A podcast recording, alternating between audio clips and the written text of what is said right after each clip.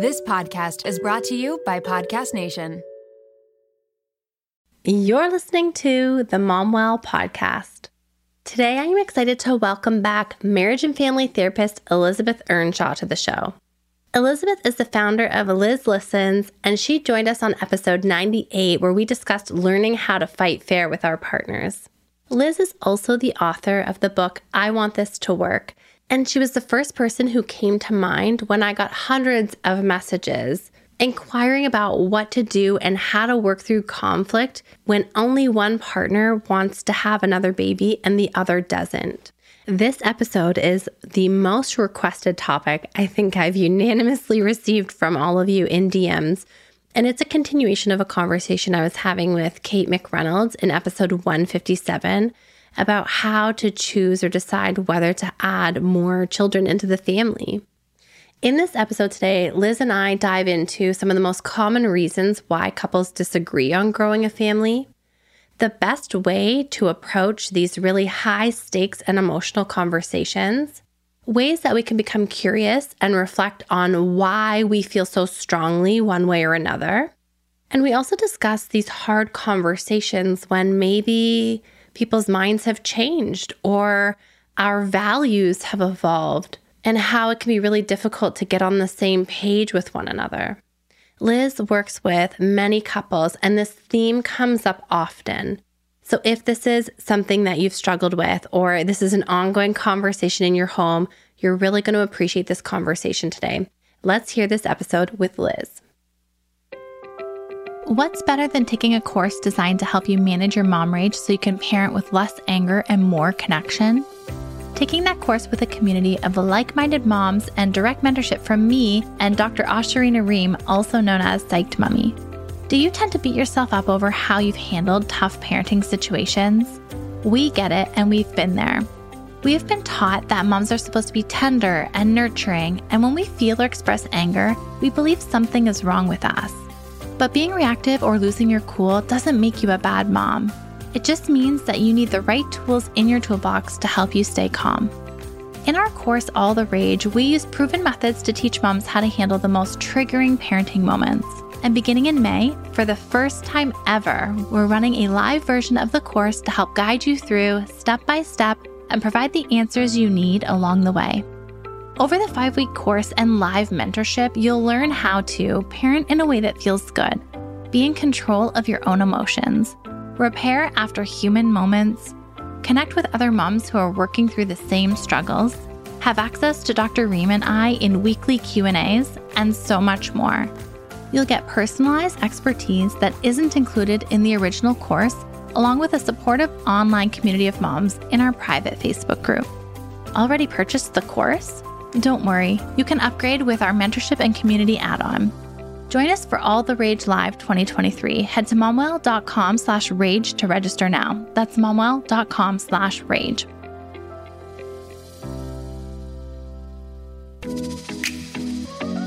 Welcome to the Momwell podcast, where we're committed to helping you cope with the load of motherhood. I'm your host, registered psychotherapist, and founder of Momwell, Erica Djossa. At Momwell, we know that motherhood is hard but care shouldn't be. We're committed to providing you with knowledge, tools, and support to navigate the challenges of motherhood. Our mission is to put moms back on the priority list and empower them to create a mental wellness toolbox free from judgment, fear, and shame. On the show, we'll be discussing topics such as postpartum depression, identity loss, the mental load of motherhood, and more. We'll be joined by experts, moms, and professionals who can offer advice, practical tips, relatable stories, and honest conversations. Here at Momwell, we believe that when a mom is well, a baby is well. So join us as we discuss the topics that matter to you with experts who get it. Together, we can redefine motherhood and change the way moms are treated. Liz, thank you so much for taking the time to join us again. We had you here when you were doing your press tour for your book. How is post release official published author life treating you? How are you doing since book launch? It's been great. I feel like once it's launched into the world, a lot of the anxiety goes away. So pre launch, lots of anxiety. Oh my gosh, are there going to be horrible reviews? What's going to mm. happen? Are people going to hate it? And then once it's out in the world, it's like not yours anymore. And so it's mostly just exciting to be able to share it with people. Yeah, we had such a great response to that episode and Aww. fighting fair and conflict and all the relational things that come up. I think that they may have been there postpartum or pre baby, but if not, they're either highlighted or they kind of pop up because we have so many different conversations and encounter so many things postpartum that it's kind of inevitable we have these disagreements, hey? Yeah, yeah, absolutely. They come up no matter what. yeah. I had an episode go semi viral, I want to say a couple months back. It was episode 157 How to Know When You're Ready to Have Another or When You're Done. This question that I feel like plagues so many of us. And also, respectfully, there are some who don't have this choice, and that also comes with its own set of complex feelings and grief and various things to process there. Absolutely. But there are those who maybe are deciding whether to go through another IVF cycle or deciding whether to try again. And I got hundreds of messages about that episode. One of the biggest requests being, what if my partner and I like are not on the same page here? Can you address that? And you came right to mind and I was so excited that you agreed to be here with us. So thank you for joining us today. Yeah, well, thank you so much for having me. And when you reached out about it, I was excited to talk about it because, as I was telling you before we started, this comes up a lot in therapy, in couples therapy. Yeah. And like, where to even begin? I did a Instagram poll in preparation for this week, trying to understand a few things. Like, one, what are the common reasons why we disagree? Like, what are the reasons that feel like the barrier? Mm. And two, like, who is the one that doesn't want to have children? I was curious because I feel like this gets really gendered sometimes. Sure. So, yeah, in the poll, it was do you not want another or does your partner not want another? And it was 58% partner and 42% mom didn't want another. And I was like, that's pretty close to even. I feel like that's probably more close to even than I probably would have anticipated. So, really, these barriers are kind of like equally shared between mom and partner. Mm-hmm. And the ones that came up were, of course, like kind of the common ones like finances and space within the home and like practicalities in that way. Yeah. But then a lot of them had like trauma, like it was a really traumatic experience. Right, like birth trauma, or they've right. tried IVF cycles many times and it's not worked or something like that. Really, like high emotional or physical stakes potentially to have yeah. another, or postpartum was really more rough than they expected. Mm-hmm. Lack of support came up all kinds of reasons, really, which I feel like are unique and independent to each couple and their set of circumstances. Mm-hmm. But ultimately, what we find in this equation is that we've got one partner for and one partner against. And this just feels like such a big thing to be in disagreement about. Yeah, it's huge. Kids in general is one of the hardest things to talk about for people. You know, are we going to have kids? Are we not going to have kids? Is really hard to talk about if people are on different pages.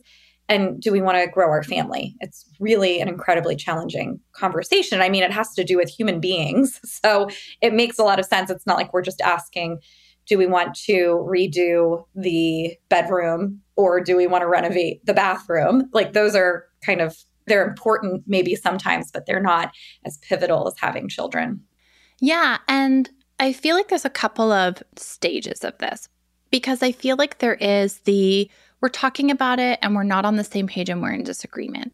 And that feels like maybe there is an open door. Maybe there is something that I can say that logically will persuade them to be on my side or that I can say that will help them close that door or however. So I feel like there's that mm-hmm. camp that maybe we can address. Mm-hmm. And then I also feel like there's the once we have realized or accepted that the door has been closed mm. piece, like this is not in fact mm-hmm. going to happen. Mm-hmm. Uh, how do we deal with that? Because then there's like resentment, there's acceptance, there's like values being at odds, there's all kinds of things there. So maybe we start with the not being on the same page and how to approach that conversation if we've had a hard time talking about it.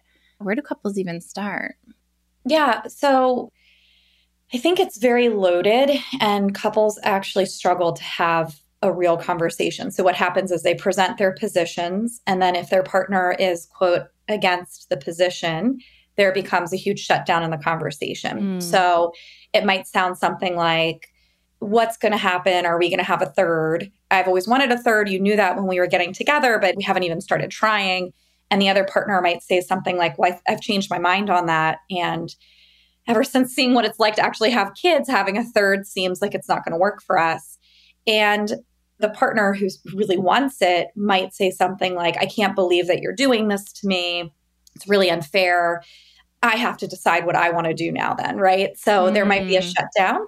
Mm-hmm. Or it even might be the partner who doesn't want the child might shut down and say, I can't believe you're bringing this up again. Look around us. Our house is a mess. We don't have any money. What are you talking about? Mm. So there often isn't a conversation. So, one thing that I encourage couples who are on different pages to do is to really reflect on have we truly had a conversation or have we just presented positions, argued about the positions, and then kind of swept it under the rug, resenting each other, avoiding the topic, or just hoping that our partner kind of magically changes their mind, or even hope that like an accident happens and you just get pregnant and you can like move on and not have to talk about it.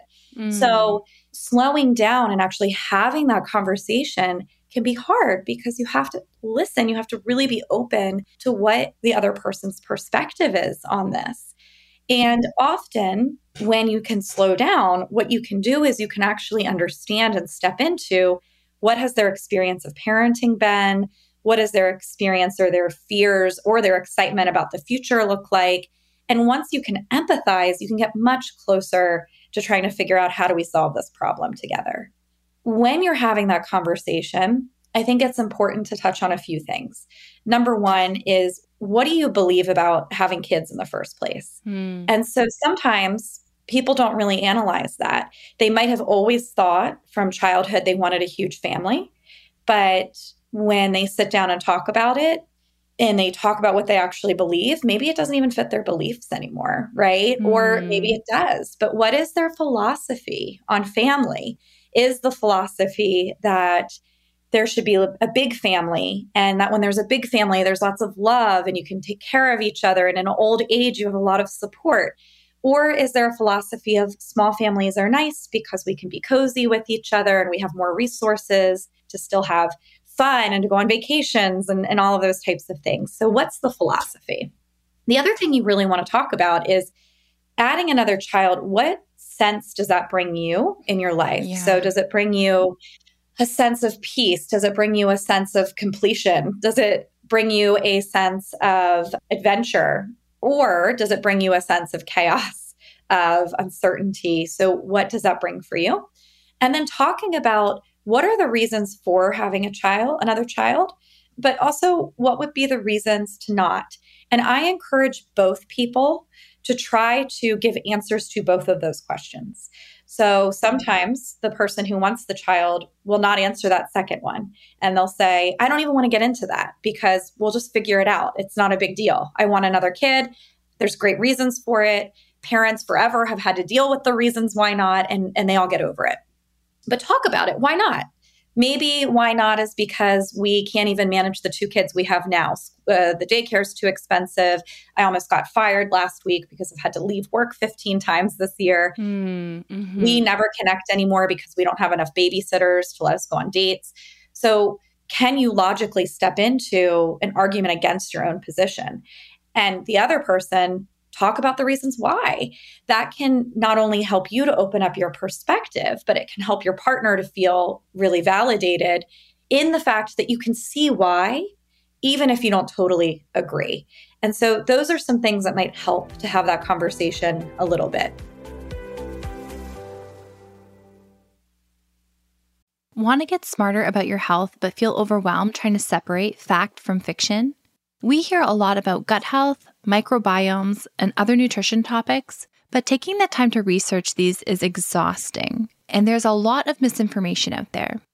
The Zoe Science and Nutrition podcast makes it so much easier to get the information you need. With the help of world leading scientists, the podcast gives you research based information so you can make informed choices for yourself without pressure and guilt.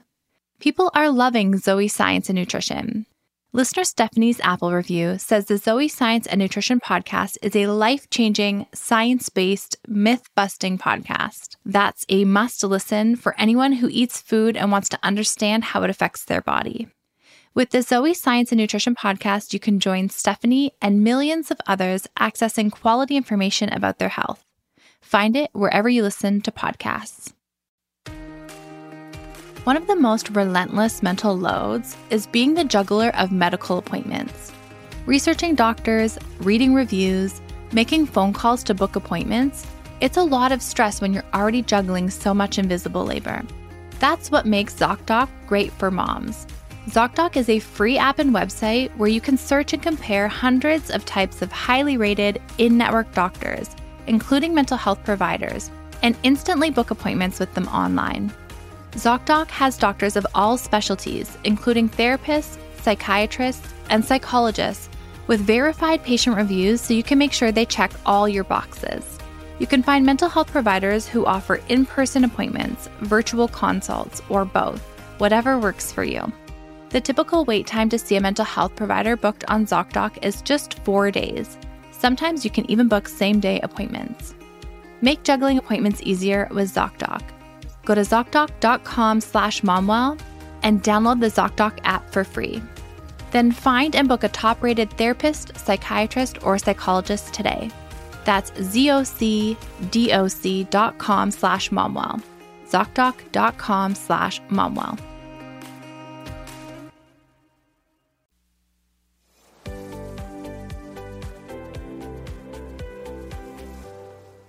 Yeah, we've been talking a lot in that previous episode and also in some follow up ones about like birth trauma and things, really being clear on our own motivation to have another, like what is driving this need so strongly. Yeah. And in the birth trauma episode, we talk about like, is this that we want to do over from a traumatic experience that we feel like was Yeah. robbed from us? Is this us being done and avoiding because, you know, we just are so fearful of even entertaining the thought of doing that again? And so, Yeah. really coming to these conversations, having done some work ourselves to understand why we are taking the position that we're taking Mhm. and then really seeking to understand our partner as you said because i feel like i don't know if i was to make a decision or like a an argument or a case for to my husband about wanting another well i have three boys be like mm.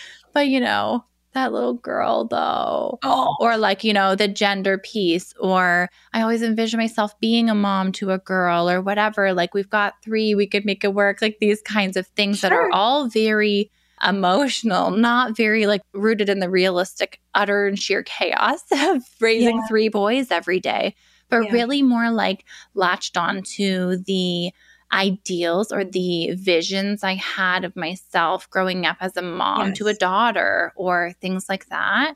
And so doing that work, I think to really understand ourselves. And then, as you said, wanting to hear what their objections are or their reasons for. Another thing that a theme that's coming up in my in my mind right now is I've heard from some partners that their partner is the one that wants another and they don't want to take the time away from their career. They sacrifice to have time Mhm. off and they don't want to put themselves backwards, sort of, or on pause in terms of career. And I just got my body back. I've worked to try and heal postpartum and all of these Yeah. things. And I don't want to put myself through that again. So there's so many reasons why. But I think, like you said, just trying to understand our partner and where they're coming from. That is pivotal. The conversation won't move forward if you don't do that. Because when people don't feel understood, they just get into a battle of trying to feel understood. They don't actually get to a true openness to problem solving.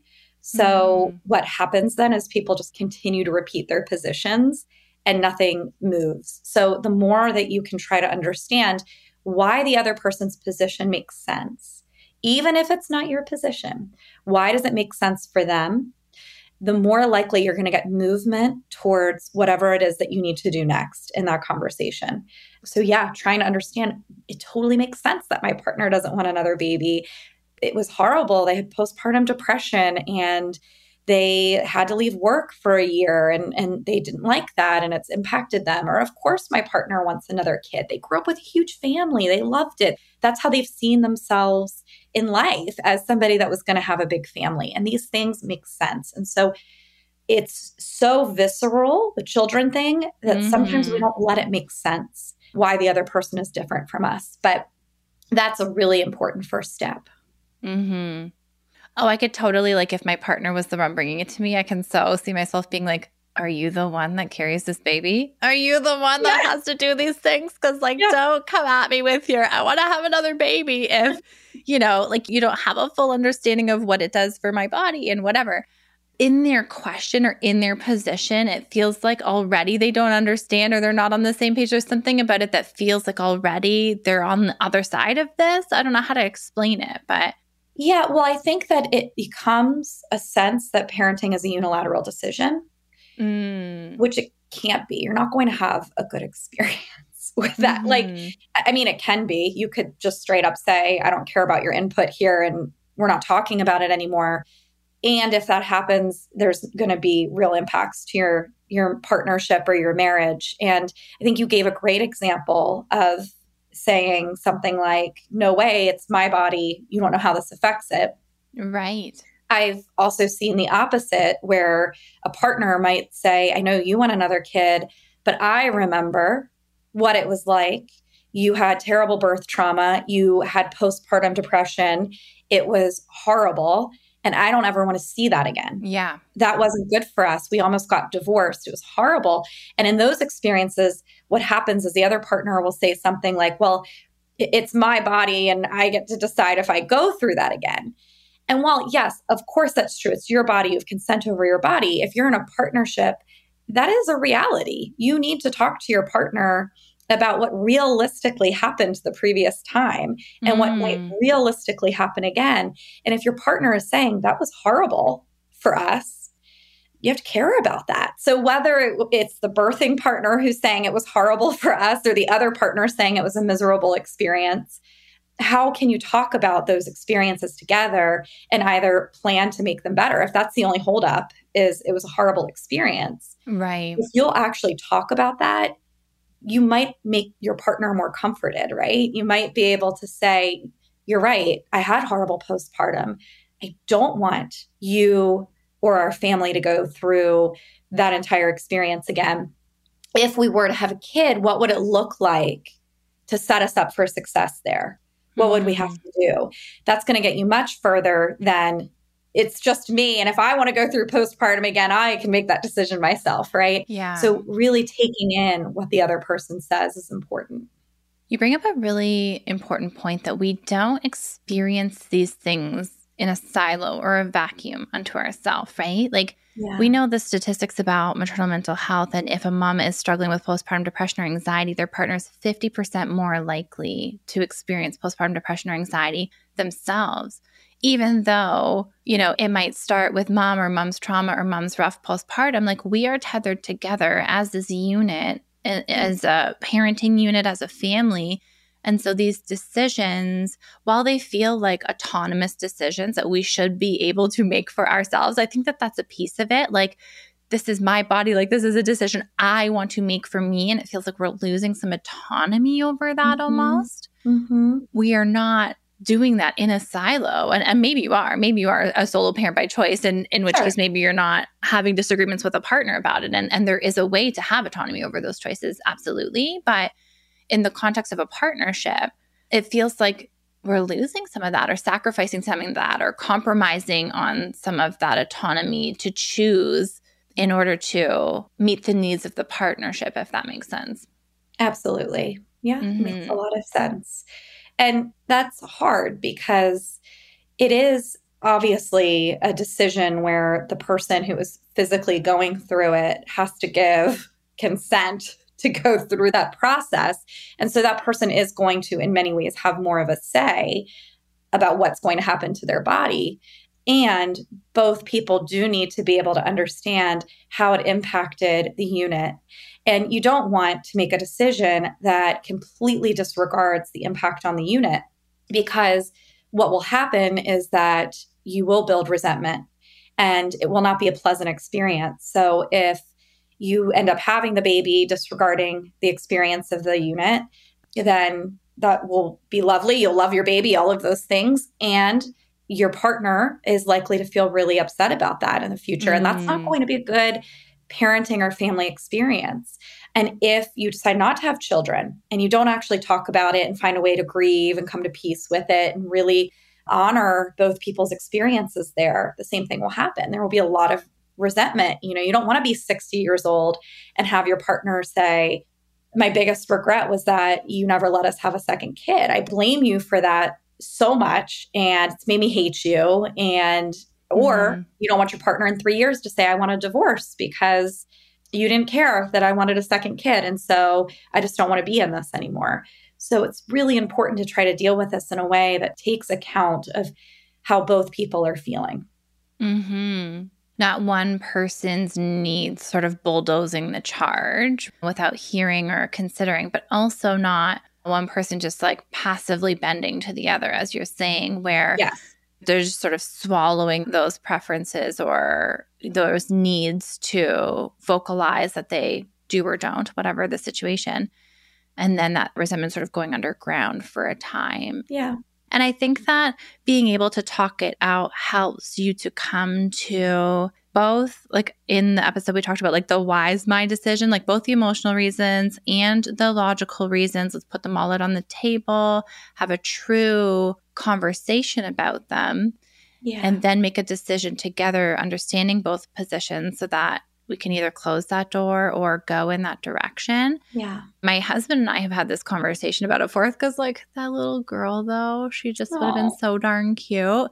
but ultimately, making the decision to have another baby and add another, like, being to our family that, like, we both are responsible for, um, but you know, to chase a bit of what felt like a dream didn't outweigh the reality of what that would mean for us and our family yes. and the dynamics and the postpartum experiences and the sleep deprivation and all the things that we know that that would mean for us. Yeah. And truly, without a guarantee, like my luck, I'd have twin boys for my fourth, right. you know, like we don't get a guarantee in the redo or in the gender, right. in the ideal that we're seeking. Right. So I was able to let the pressure out of that balloon a little bit in terms of the emotional side and say, okay, like I just have to come to a place of acceptance here. Yes. Because when we really objectively look at it, it really doesn't make a lot of sense.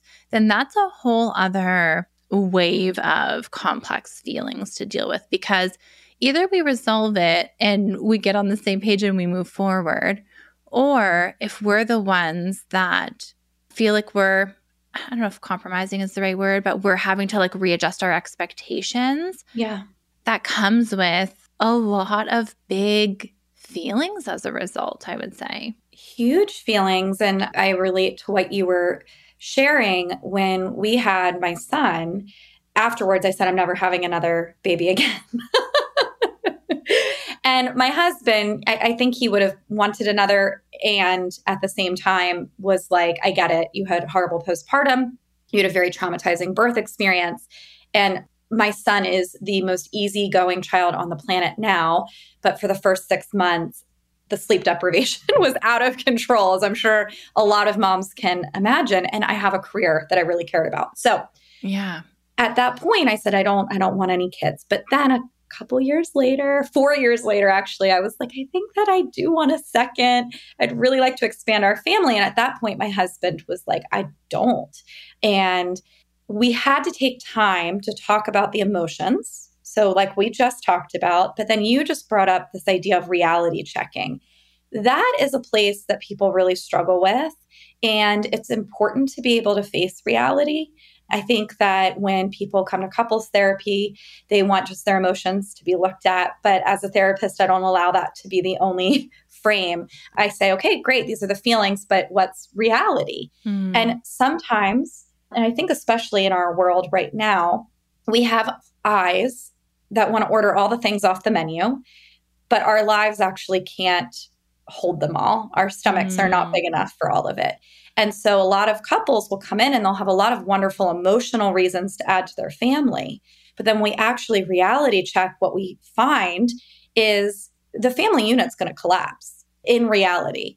You know, you both are working full time jobs. You're sending your kid to this expensive school. You also love to run marathons and you love to do this and you love to do that. And yes, parents can do those things. And what I'm hearing from you, I'll have to say to people, is that the reality of your specific life, not the life you're seeing on Instagram, not the life that your best friend has, your specific life is going to collapse. And so, unless you are willing to change your life around so it doesn't collapse, which is going to mean one of you has to do less hours at work, or you have to move out of this house, or you're going to not be able to do all the hobbies you want to do for several years that's the reality. So, do you want to change those things or not?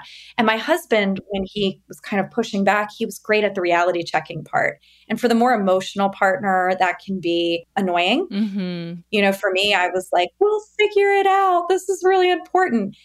And he was right. He was like, You just took on this other job. You want your son to go to this expensive Montessori school. You're going to want the other one to go to the expensive Montessori school. And he was able to point out all these things. And what we had to talk about there was our values of living. So, do the things in our life that we're doing right now fit our values of living? And if that means that a child won't fit into that, we can't have another kid. Mm. So, if everything we're doing right now, all the things we're piling on is what we want, then we a kid's not going to fit. Mm-hmm. But if we're piling on a million things and have too many expenses and do too much, and that's not in our values, maybe we can change our lifestyle so that we could have another kid without collapsing the unit. And so what we did, and I tell people a lot, and you don't want to just use this to kick the can down the lane, but what we did was we came up with a temporary agreement of as long as our lives look like this, as long as we're spending the amount of money we're spending every year, as long as we're working this number of hours, we're not going to add a kid. And if our lives look different, then we will, because, and then we have to talk about what's important to us. Because hmm. what's important to us is having a lot of time with our kids, traveling a lot, having flexibility, not being the type of people that are like stuck at home because there's like too many kids to pack up their bag every single time you want to leave the house. So, how do we create that lifestyle and still add another kid? And we lived for a few more years saying we're not because we like to just get up and go and we don't want a baby right now. And then finally, our lifestyles changed. And I shared with you, we're having another kid in July, mm-hmm. but only because we got to the point where the reality matched the emotions. And if we hadn't gotten to that point, we would have not added another child. Yeah. And that because to me, my marriage and my current family was more important than the dream that I had or the fantasy that I had that it like might work out, even though it probably wasn't going to.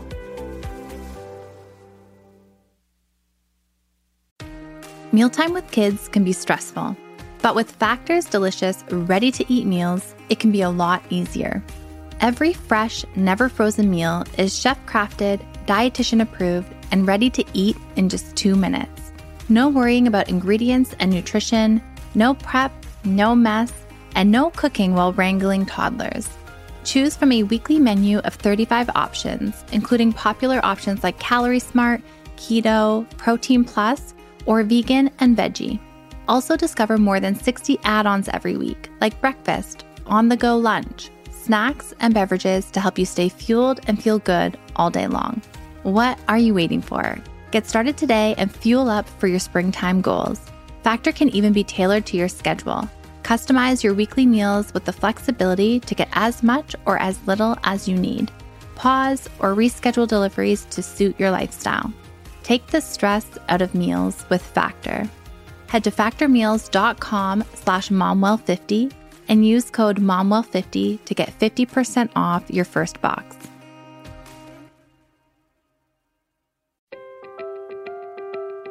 Mom rage often leads us to feeling ashamed. But the truth is that our rage doesn't mean we're bad moms. In fact, anger is a sign from our bodies that our needs aren't being met. As moms and therapists, Dr. Ashurina Ream Psyched Mommy and I understand mom rage. We know that we all lose our cool sometimes. And we also know that with the right tools and strategies in place, those moments happen less often.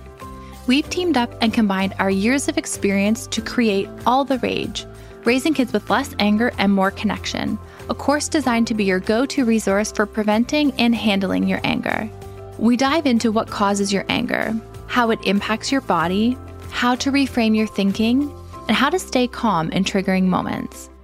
And because we are all human, we also include strategies for repairing after we inevitably lose our cool. In honor of Maternal Mental Health Week, you can save $20 on the course with promo RAGE20 this week only. Don't miss out on your chance to save and make a positive change. Head to momwell.com slash rage and save with code RAGE20. That's momwell.com slash rage, code RAGE20.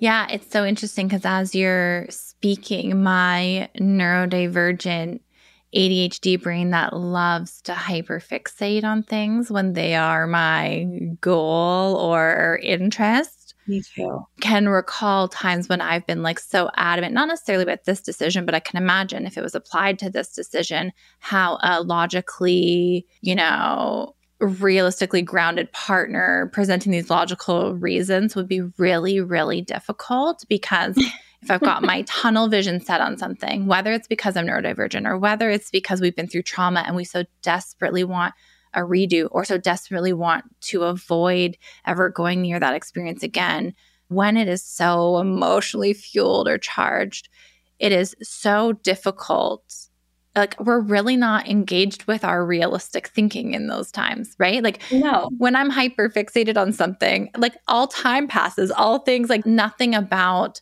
being grounded in the realistic pieces of the situation is really present and that piece of our brain is kind of like offline when we're really hijacked emotionally. So I think it's really important for us to just sort of recognize and consider what is the emotion driving this so strongly? For me, it would likely be just my fixation because yeah. there's been more times than I would like to admit where my partner has said, maybe we'll sit on this decision for a week or two or three. And if you still feel this way in three weeks, then we'll have a real, like, heart to heart conversation about it because he knows yes. now how I can get like tunnel vision on things.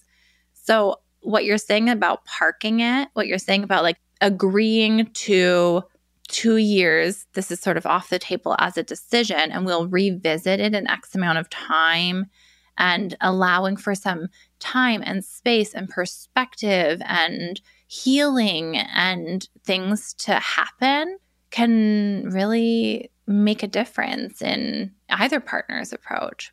Totally. And it's really hard. And one thing I, I always like to remind people of is when we're talking about these types of things on a podcast or you read about them in a book, it's the overview. It's not what it looks like in the nitty gritty.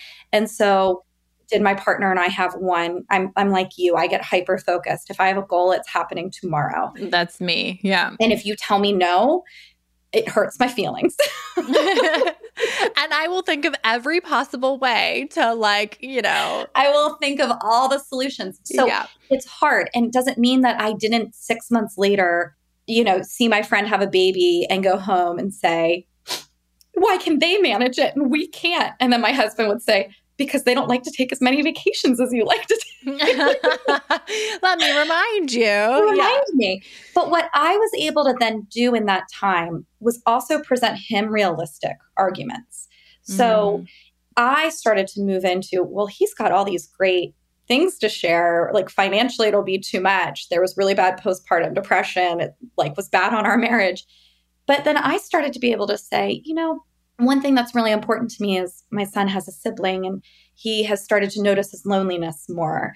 And my husband could hear my reality that i was noticing. These aren't just emotional things. He was able to say you're right. That was really sad at christmas when he said oh man i wish i had a little sibling to play with today? Or why aren't there any kids around? And so I started being able to present just not my feelings, but also this is what I'm seeing. This is how it's impacting us. Can you imagine what it'll look like when we're, you know, 40 and there's only one person coming to Thanksgiving and not two people coming to Thanksgiving? And that allowed him to also hear my perspective. The other thing that that time let me do was I didn't give up on the thought because I'm hyper focused, but I started to take these realities into consideration. And he and I started to work together to change them. So, the thing you were talking about, where you're like, how will I solve this?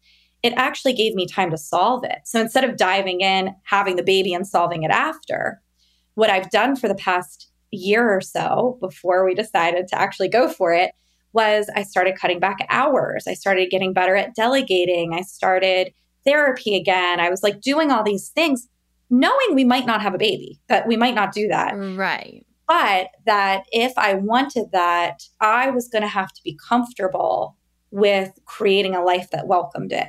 And so I, I took that feedback and I did it. And, you know, my husband also worked on some things and we got to a place where we both were very secure that it was going to feel okay to manage and that I probably will have postpartum depression again and that we will plan for that. We'll plan for it. We know what it yeah. looks like this time.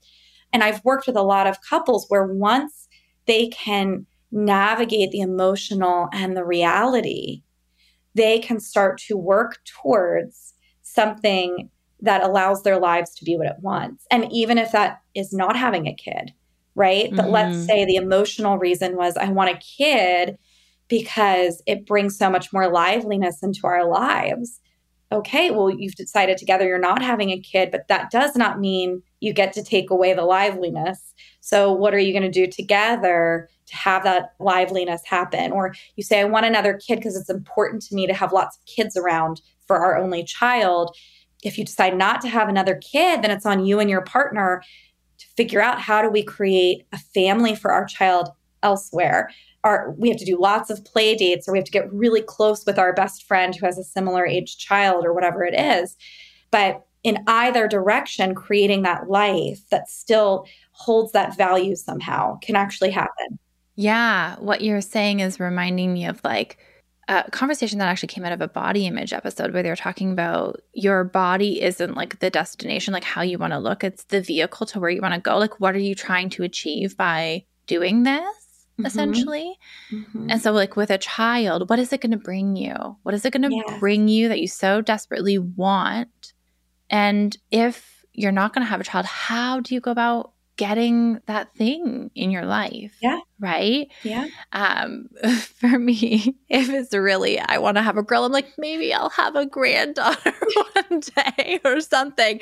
Or like also knowing or coming to the realization that just because I might have a girl doesn't mean I would have a quote unquote like girly girl. Yes, right. They might not like all the bows that you wanted to put in there. Right. doesn't mean I can't share these things with my sons. Doesn't mean the relationship maybe I envision having with my daughter, I may not even have. I might be able to have that with a son versus like all of those things, like really examining right. what do I think that I'm gonna like gain and I say gain, I don't mean in like a greedy way, but what like no, what is really drawing me to this decision? And yeah. if it is a no, and ultimately for us it was a no for all the realistic reasons. And one of those was living in the reality of not just having a baby, but then the baby being a toddler and then the baby being school age and then having four school age children with attitude to manage. And like all of those pieces where myself I could get myself to the place even without my partner to say I got enough on my plate. Like yeah. that is not really something I feel like signing myself up for four kids learning to drive. That sounds really hard. like all three of my kids are going to be in college at the same time. That sounds very expensive, you know? There's mm-hmm. just so many things. So what am I going to do to keep that connection with my boys in the way that I would imagine a girl and just these different things and how do I get those needs met ultimately in a different way? because I think that oftentimes it is a vehicle to meeting a need and we haven't really like identified what that is for ourselves sometimes. Yeah. Yeah. I think that when you can identify that, then whatever direction you go in, you can work together to get that need met somehow. Like you said, It might be that you have a friend who has a little girl and you just really become kind of the auntie. Yeah. But then saying to your partner, like, I need to have time to do that. Like, I've always wanted a little girl. And my friend has a little girl, and I spend lots of money on the little girl because mm-hmm. there's a need for me there to send her books or to buy her a cute dress or whatever it is. And if we didn't end up having a child, that would have been how I got that need met is to build a relationship with her, right? Mm-hmm. But what is that need underneath? What is the need to maybe add a sibling? That's one reason that comes up a lot for couples is right. We have to have another one. They have to have a sibling. If you're both on the same page about that, great. But the need there is to make sure your kid isn't alone. So, is there another way that that could be filled? And that's a fair need to have. And you have to be able to talk about that with your partner. Hmm. Yeah. One last thing before we wrap up here is early on in our conversation, you had mentioned that, you know, well, I thought I did want a big family. Now that has changed for me. And the concept of whether it's values changing or agreements that we've had in our partnership changing. And I just want to call this out a little bit because I'm a big fan of us growing and evolving. And with that comes change. Yeah. And like, we set these expectations for our family before we've ever stepped foot in the role of being parents. Yeah. I think it's very healthy to reevaluate our goals and expectations again based on the reality that we're in.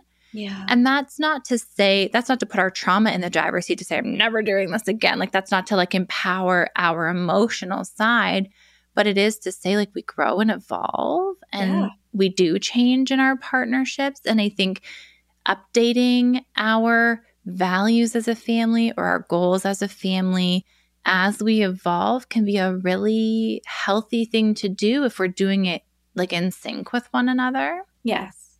And sometimes people can't get in sync and that's really hard, but people change. I mean, uh, the the biggest joke in kindergarten was that the teacher asked how many kids do we each want to have. it was a math assignment. We had to use M and M's or something, and I counted 100 because I wanted 100 children. because I love children. I've always loved children, even when I was five years old. And like you said, then you actually become a parent and you realize what that's like. And for some people, it's, oh my God, I love it. I thought I only wanted one and now I want 20. And for some people, it's, I always thought I wanted five, but nope, I'm happy with one or two, and that's going to be enough for me. And are you able together to take in new information? I think it's really sad when couples hold each other to these things that they promised each other 10 years before. Right. And they don't ever allow new information to change that. And they become really dug in on it. And they might say something like, You promised me it would be five. We promised each other. And you have every right to be upset if a promise was changed, of course. Right. And can you take a deep breath and say, What new information has come up? What has changed? It's not my partner lying to me. It's just that maybe something new came up. And can I think on that also and see what that means to me if I sit on it for a little bit. And maybe I still want five, or maybe I say, You're right, I've changed too. But people change. Situations change. People might start out with enough money to have a lot of kids and then they might lose their jobs. Or right. people might start out with no money and then have a ton of money and say, Oh, we can add more. I feel comfortable suddenly. And so obviously money is not the only reason you choose to have a family, but circumstances change, health changes, yeah. all sorts of things change. Yeah. Yeah. And I was like the one in kindergarten and grade school and university. And like, I'm not getting married until I'm 35. I don't know if I want children. Mm, don't really feel very maternal. Don't know that that's my thing.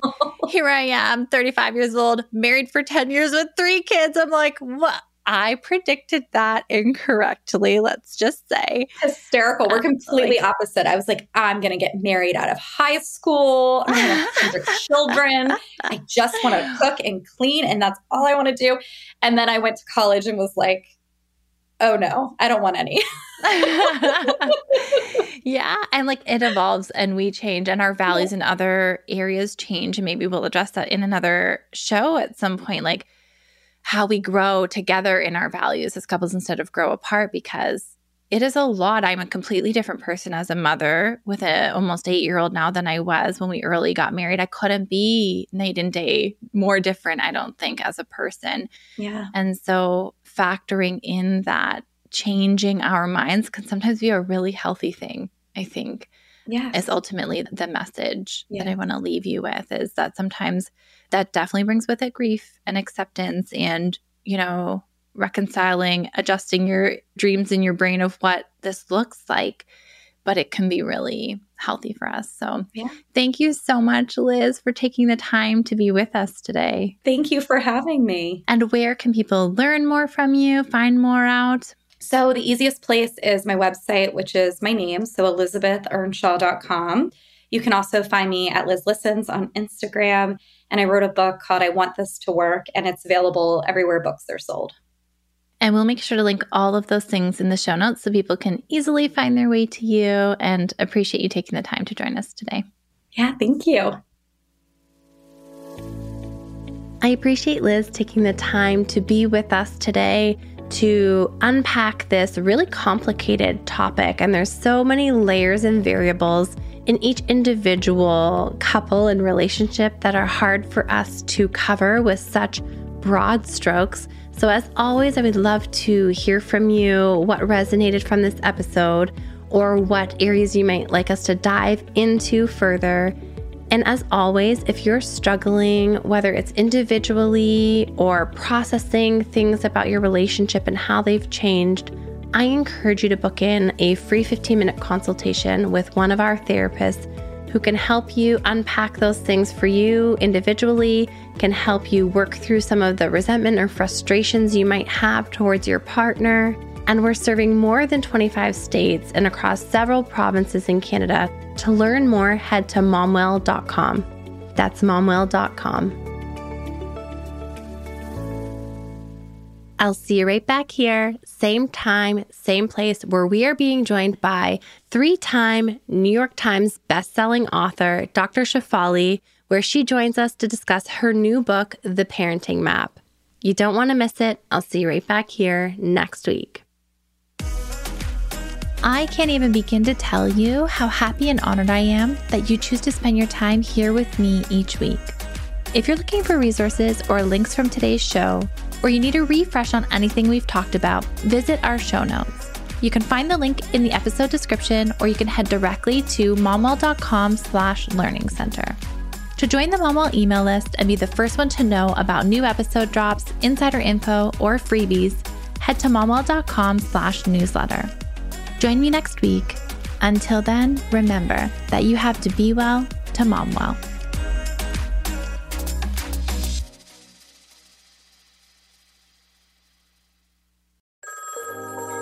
Settling is not an option for me. Everything I desire is already mine. What if you can have it all? because every day is for the girls. Hello, hello. Welcome to For the Girls podcast, hosted by Victoria Alario for the girls who want more. Listening to For the Girls will have you ready to raise the bar, stop settling for the bare minimum, and start believing you can have it all and step into the 2.0 version of you. You can catch a new episode of For the Girls every Monday across all podcast platforms. Until next time, girls.